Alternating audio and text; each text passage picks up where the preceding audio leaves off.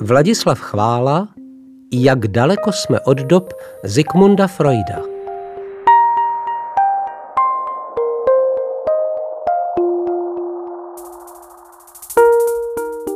Co si mi říká, že doba, ve které se usebíral Zikmund Freud ke svému dílu, je nějak podobná té naší.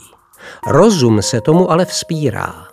Co pak lze srovnat atmosféru rakouské metropole na konci 19. století s její hyperkonzervativností, adorováním starců, vypjatým klerikalismem či zastíráním sexuality, jak ji barvitě vylíčil Štefan Zweig ve své poslední knize Svět včerejška s naší realitou?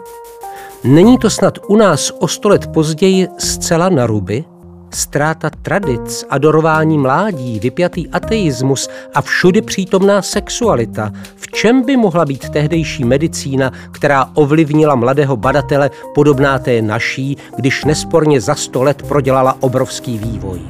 Jistě, to základní v medicínské komunitě zůstává stále stejné. Pravdu mají ti, kdo zastávají nejvyšší místa v hierarchii, jsou nejzkušenější a drží nejvíce moci.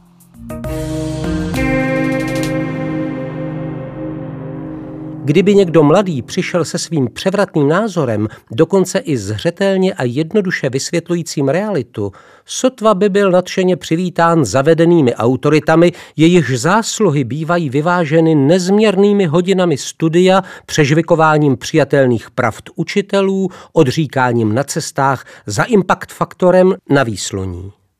Obávám se, že klinická praxe medicíny je stále stejně odtržená od akademické obce, ne ta špičková, kam je napřena pozornost společnosti, kardiochirurgie, neurochirurgie, reprodukční medicína, ale ta nejobyčejnější lékařská praxe, kde se tak jako tak nakonec setkávají dva lidé v tíživé situaci, oba na sobě existenčně závislí, jeden v naději, že druhý najde způsob, jak pomoci. Freud si dovolil ukázat na něco, co všichni tušili, co v soukromí bezesporu prožívali, ale ze společenských důvodů pečlivě skrývali. Jak píše Cvajk o společnosti? Omezila svou morálku na to, že mladému člověku sice nezakazovala, aby provozoval svou vita sexualis, ale požadovala, aby si tuto trapnou záležitost vyřizoval nenápadným způsobem.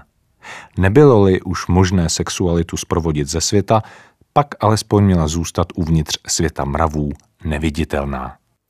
Freud ukázal, jak si potlačované nevědomé síly vybírají svou daň v podobě symptomů a nemocí.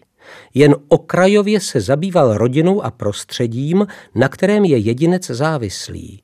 Vyzdvihl však do popředí medicíny něco navýsost důležitého vztah lékaře s pacientem a popsal, co se to při jejich setkání děje, jak vztah pracuje. Chtěl být vědcem, objektivizovat své nálezy, i když šlo o tak neviditelné jevy, jako bylo předpokládané nevědomí.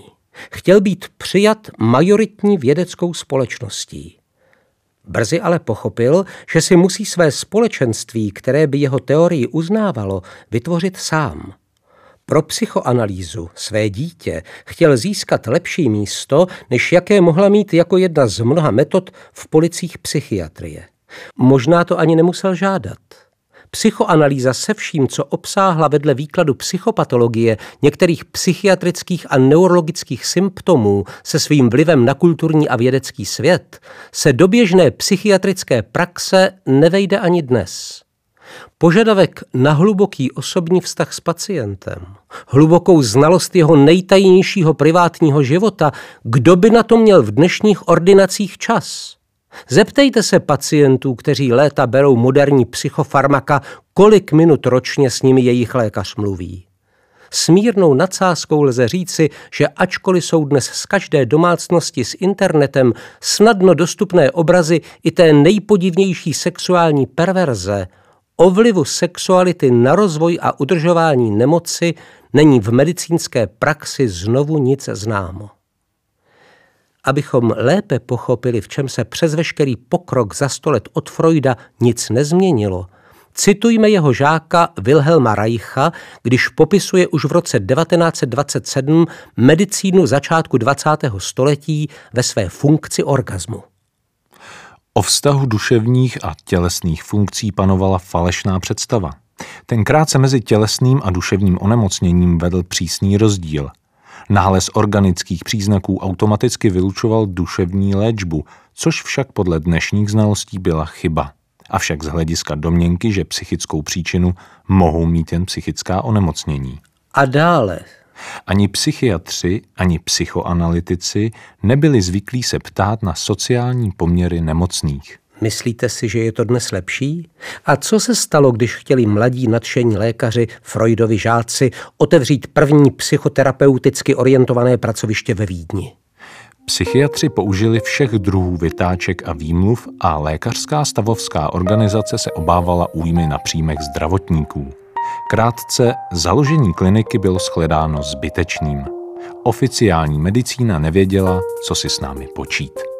Myslím si, že každý psychoterapeuticky orientovaný lékař, který se pokusil otevřít psychosomatickou ordinaci v České republice, tohle dobře zná. Naše medicína se chová k psychoterapeutické obci stejně jako za dob Rakouska-Uherska.